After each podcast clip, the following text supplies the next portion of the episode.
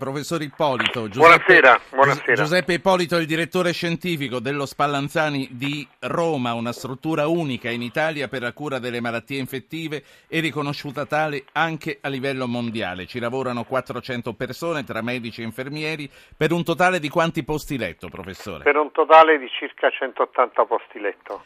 Senta. Tutti a pressione negativa e e in stanze singole o a due letti, tutti con servizi privati ed un corridoio esterno per i visitatori per evitare il contatto tra i pazienti con malattie infettive e, il, il, e i visitatori.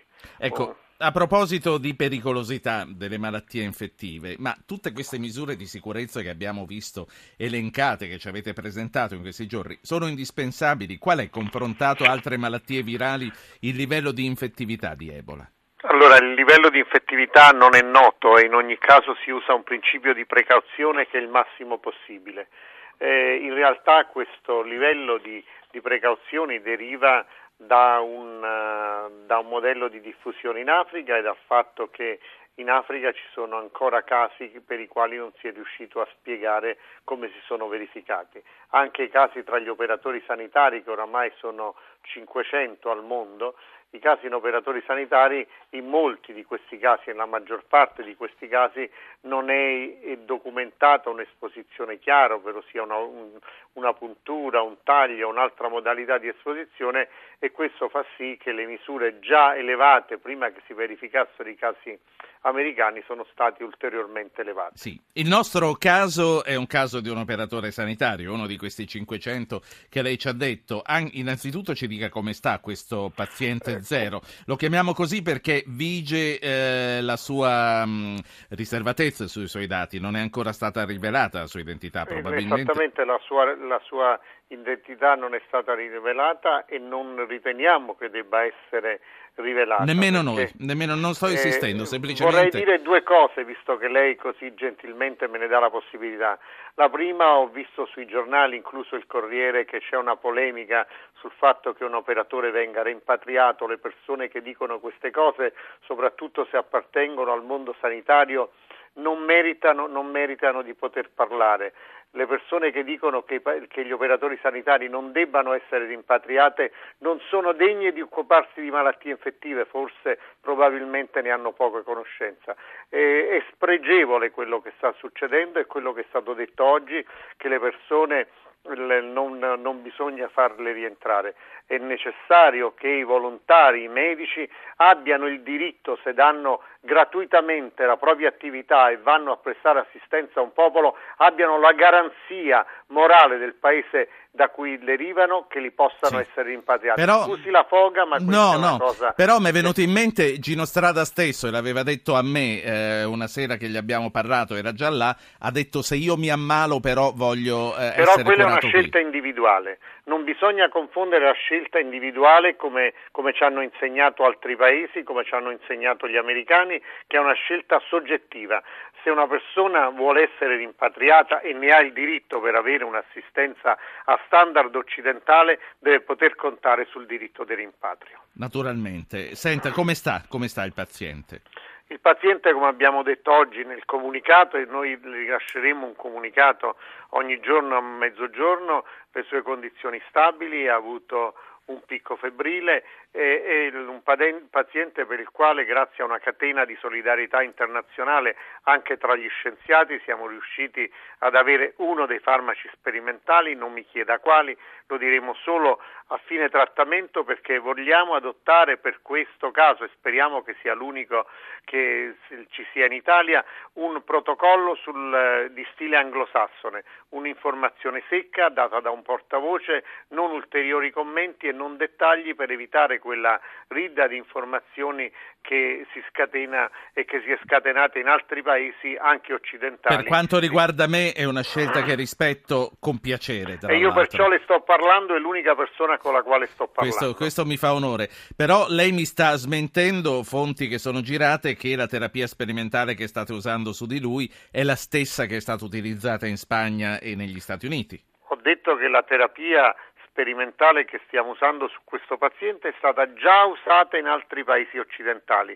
Questa è la comunicazione ufficiale, il nome del farmaco verrà dato in maniera ufficiale nel momento in cui avremo definito con il supporto dell'Organizzazione Mondiale della Sanità questo team clinico che è stato costituito per i pazienti di Ebola trattati fuori dall'Africa nel momento in cui avremo definito il massimo di terapia possibile per questo paziente. Sentiamo l'intervento di un ascoltatore, chiama da Trento, è Michele. Buonasera Michele. Chiamavo per segnalare un fenomeno che mi sembra succeda nella percezione pubblica, che dato l'impatto mediatico eh, di Ebola, eh, crea una percezione un po' spropositata. Sarebbe importante che ospiti come quelli che avete voi aiutino a quantificare il fenomeno. Per esempio da noi succede che un paio di bambini siano stati eh, fermati dall'andare a scuola perché il padre rientrava dall'Africa, ma si parla di Uganda e Mozambico.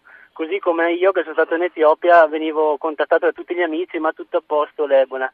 Sarebbe bello, importante eh, segnalare che comunque è un fenomeno rispetto alla grandezza anche del continente limitato e crea- evitare di creare insomma, allarmismi anche Guardi, che cedano. Noi, lei, lei, fa bene a ricordarcelo, noi l'abbiamo ricordato tante volte proprio per voce anche del professor ehm, Ippolito dello Spallanzani, ma vale la pena di ricordarlo anche perché c'è stato questo episodio qui vicino a Roma di due bambine che sono state tenute dalle altre madri fuori da scuola eh, per non so quanti giorni perché eh, c'è questa ignoranza quindi si sospetta che uno possa essere portatore di un contagio perché viene da un continente, nemmeno dalla zona. Grazie Michele. Eh, professor Ippolito, che ne vale la pena comunque di tornarci. L'ascoltatore ha perfettamente ragione. Se noi pensiamo alle persone morte, dobbiamo pensare però che la stima che viene data 5.000 morti, 15.000 casi non rappresenta la realtà locale e, e poco rispetto ai 600 milioni,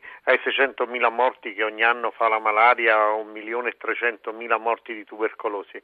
Questo è vero, ma il potenziale di diffusione epidemica che si ha con una malattia di questo tipo, che potrebbe diffondersi rapidamente, eh, mette in atto la necessità di misure di controllo.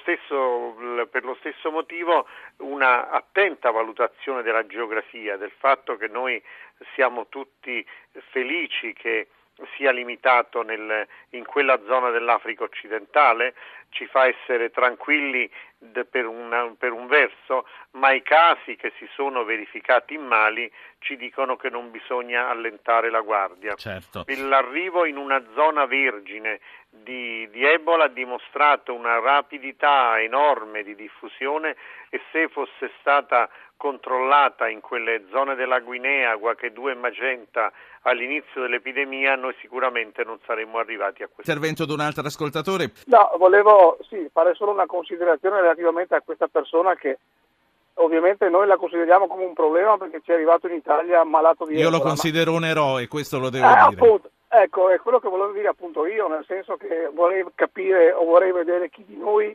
in quelle condizioni si sporca le mani, va là e mette a repentaglio la propria vita per curare persone di cui, di cui hanno bisogno. Oggi noi Celebra- vorrei celebrarlo come eroe, non come problema. Sicuramente. Curarsi, ecco. Grazie per averlo, per averlo, detto. Allora, io eh, torno allo Spallanzani qui a Roma. Eh, le dico, ha sentito ehm, no, professor Ippolito? Sono totalmente d'accordo con con la posizione di Alex perché questa è la situazione. A maggior ragione se sono operatori professionali che vanno come le persone che curano queste persone, quelle persone con, con Ebola, che vanno in zone disagiate mettendo a rischio la propria vita per dare una risposta concreta. Qui si tratta di persone che sanno di andare a curare Ebola, non di andare a portare aiuto a un ospedale dove si trova anche Ebola. E questo è un coraggio e un vantaggio certo. di poter contribuire alla cooperazione nord-sud, altrimenti gli portiamo solo la, la, la, roba da mangiare e non gli diamo la pesca per iniziare. Questo, questo, va riconosciuto anche al dottor Radicchi, Leonardo Radicchi, che è l'hospital ah, manager e che sta parlando in questo momento da lì, dall'ospedale dove eh, il paziente zero, la, chiamiamolo così, anche perché, eh, come dicevamo, ha chiesto giustamente che la sua... Mh, che la, che la, sua identità non venga comunicata. Senta, l'ultima cosa, professor Ippolito, lei è tra le persone ammesse a entrare nella sua stanza? Sì, ma abbiamo fatto un protocollo di sicurezza limitando al massimo e io sono tra le persone che non entra nel rispetto perché ho tanto lavoro burocratico e ritengo che ci sono colleghi che, che fanno un turno ad hoc per questo malato che lo fanno ad integrazione, sono tutti volontari, lo fanno con la propria attività e hanno scelto volontariamente sia i medici che gli infermieri. Sono altri eroi che ancora una volta si prendono cura di questi pazienti. Lei tra l'altro ha una questione infermieri da gestire in questi giorni o non è sua da gestire? No, non è mia, però le posso dire che anche se è vero che l'istituto ha una carenza di personale, il nostro personale ha tale senso delle responsabilità e tale cuore che accerterà di fare anche doppi turni pur di garantire l'assistenza a questo malato. La saluto, spero di averla Buonasera. qui una sera. Buonasera.